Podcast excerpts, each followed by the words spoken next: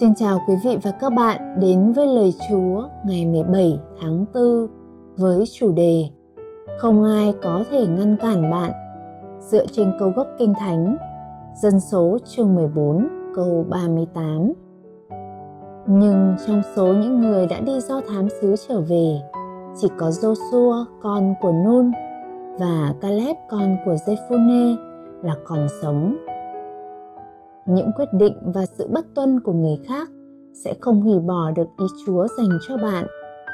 Hành động của những người khác sẽ ảnh hưởng đến bạn, nhưng không ai có thể ngăn cản những gì Chúa muốn thực hiện trong và qua bạn.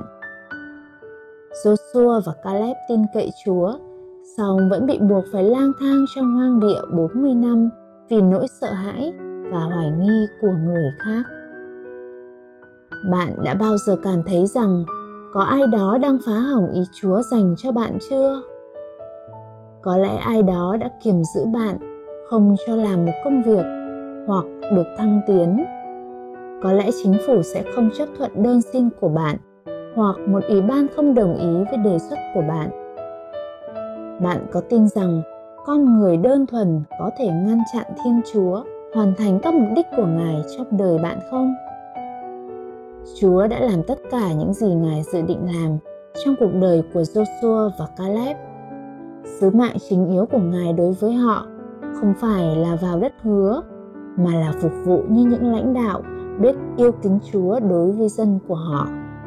Joshua và Caleb không thể dẫn dắt mọi người nếu chính họ đang ở trong đất hứa, trong khi những dân chúng vẫn đang lang thang trong Thiên Chúa giữ những nhà lãnh đạo này trong một vị trí mà họ có thể tạo ra ảnh hưởng yêu kính Chúa trên quốc gia của họ. Và kết quả là họ trở thành kiểu mẫu của sự lãnh đạo tinh thần cho các thế hệ mai sau. Mặc dù vậy, cuối cùng Chúa cũng đưa Caleb và Joshua vào đất hứa như Ngài đã phán. Họ đã bị trì hoãn nhưng không bị cản trở. Hãy yên tâm về điều này không ai có thể cản trở Chúa thực hiện những kế hoạch của Ngài cho cuộc sống của bạn.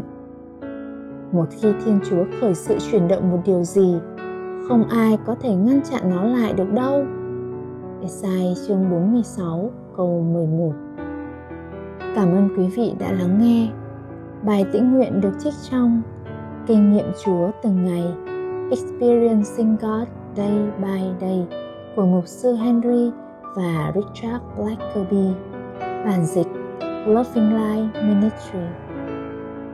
Xin chào và hẹn gặp lại quý vị vào ngày mai.